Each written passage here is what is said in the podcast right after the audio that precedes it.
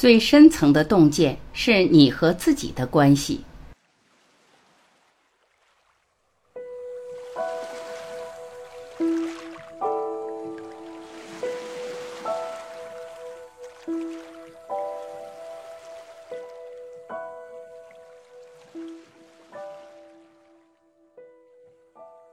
当你懂得自己、爱自己，给自己自由，你才会成熟，然后才会懂得他人、爱他人，给他人自由。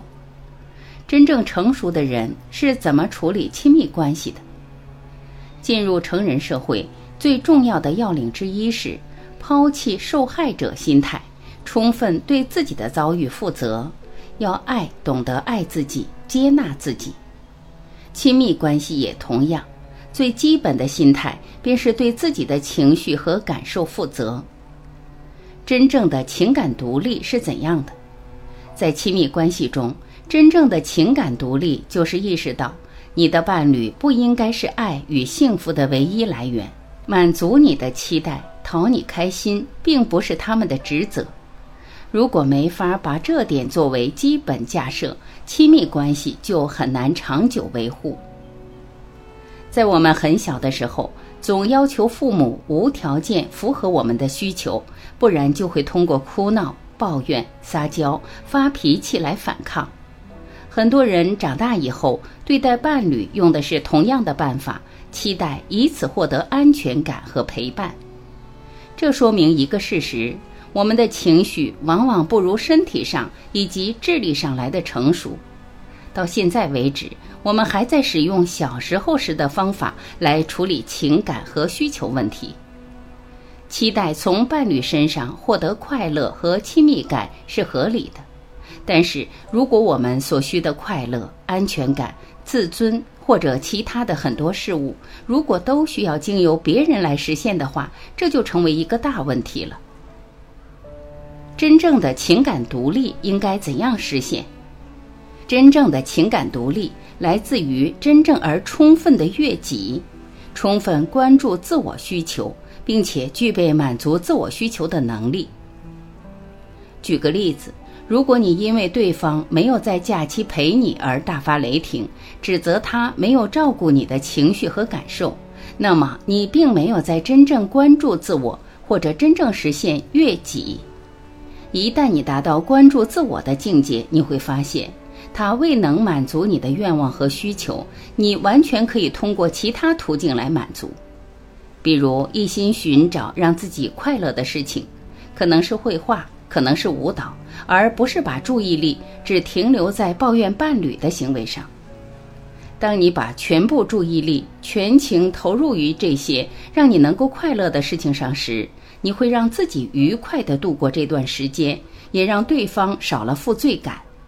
这就是在情感上的成熟，有足够的能力构建一个独立的生活。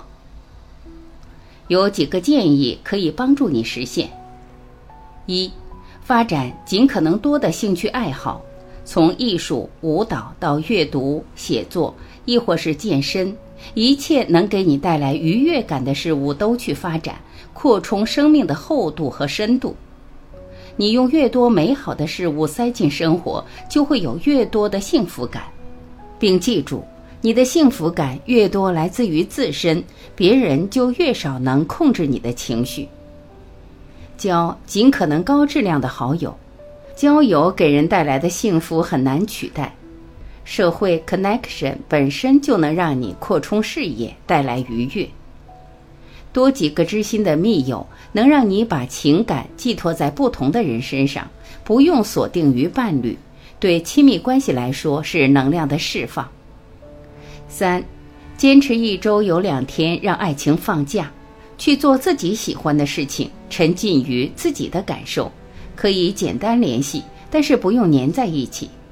这点对于已经同居或者结婚的情侣特别有用，不仅能延长爱情的寿命。让彼此有呼吸的空间，还能持续锻炼独处的能力。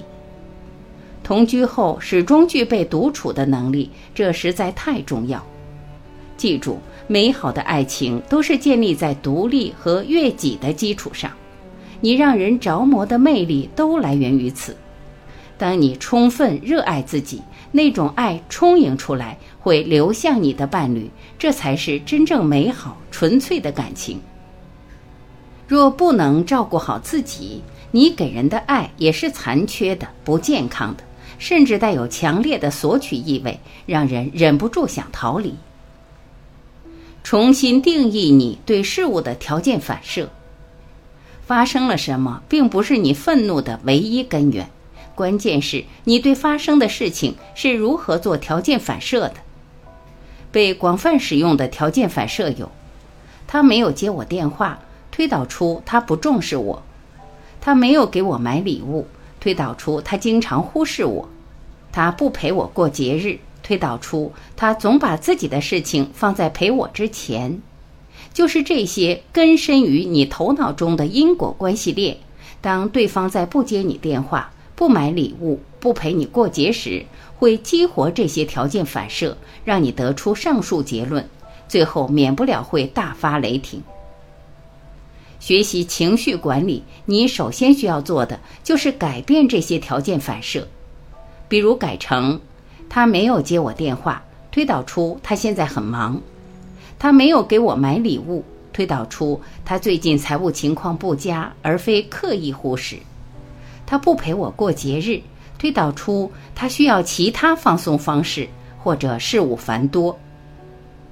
不妨列一下你最近生气的十件事情，在每种情况下，你用了什么因果关系条件反射，是否有修正的空间？未来生气时。先花哪怕两秒钟时间思考一下，你使用的因果关系是否合理。做一个善解人意的伴侣，要让人觉得跟你相处是轻松愉快、几乎没有负担的，而非总是产生负罪感，才能获得长久的宠爱。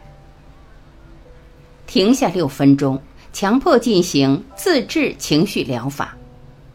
衡量一个人处理情绪成熟程度，有一个指标：你是将负面的情绪进行自我消化，还是发泄在他人身上？前者说明你对自己的情绪负责，后者说明你要求他人对你的情绪负责。太多人只要碰到值得生气的事情，就会向伴侣发泄，因为表达愤怒有一个好处，能让对方有罪恶感。让他们为你内心的伤痛负责，而让你快乐就成了他们的责任，这是非常可怕的心态。长期以来，你会腐蚀掉原本健康的亲密关系。因此，在这里教一些自我消化负面情绪的办法。介绍一个我很爱的六分钟自我疗法。一般来说，人类的情绪都会和人体某个部位相对应。通常，愤怒会在颈部、下巴和肩膀造成反应；悲伤则会集中于侵扰你的胸腔和喉咙，有些人是眼睛后方；恐惧的感觉则会让你的消化器官受影响。下次愤怒的时候，在说话之前，先保持三十秒钟的沉默，找出你的身体哪个部分引起了反应，然后把你的呼吸导向那个部位。你的吸气必须深到足够充满你的身体，呼吸要均匀不间断，而不是吸了一次气马上停下来。时刻感受自己的感觉。其实，如果你能够平静地向相关部位吸入空气，只要一分钟，你的感觉和想法就会改变。如此集中精神，呼吸六分钟以后，你的感觉会完全不一样。跟健身一样，控制自己情绪的能力也需要勤加练习，才能成为情绪的主人，而非愤怒的奴隶。还是那句话，只有能控制自己情绪的人，才能最快得到自己想要的，并最少程度的受人控制。另外，情绪管理学家认为，如果一个人某一次在某一种情境中被一种情感攫住，下一次出现这种情景时，也很容易吸纳进入同样的情绪中，周而复始，直到这种特定的情绪变成一种条件反射。比如，假如某一次你的情绪屈从于愤怒，你会发现下一次，即使是在较少的刺激下，你也很容易变得愤怒。因此，若不加控制，原来易怒的人会越来越易怒和不幸福；而多加控制，则能防止今后再次陷入负面情绪，让生活进入带来更多快乐和愉悦的良性循环。情绪发泄后，你还爱我吗？其实这都是你和自己的关系。你还爱我吗？大部分人在情绪发泄后都会问对方这个问题，通常都因双方的不理解而导致的沟通问题，也是冷战后的表达。这句话看似是一个受尽情感创伤的心灵在脆弱的表达，处在悲伤的情节中，而实际则是潜意识的语言，背后是深深的匮乏与不自信。这是潜意识的动机，它不停的在提醒你：是我不够好，你不应该爱我，我不值得你去爱。如此不自信，内心充满着恐惧、悲伤、忧虑、卑微，不配得，不值得被爱。明白这点后，我们需要做些什么呢？拿回你原有的力量。你不需要外求，而是内观，观察自己为什么需要对方的理解。为什么需要对方的认可和关注？最后都会出来同一个答案：不够爱自己，不够包容和接纳自己。爱自己后，你就会真正活出来，你们的爱也会得到升华。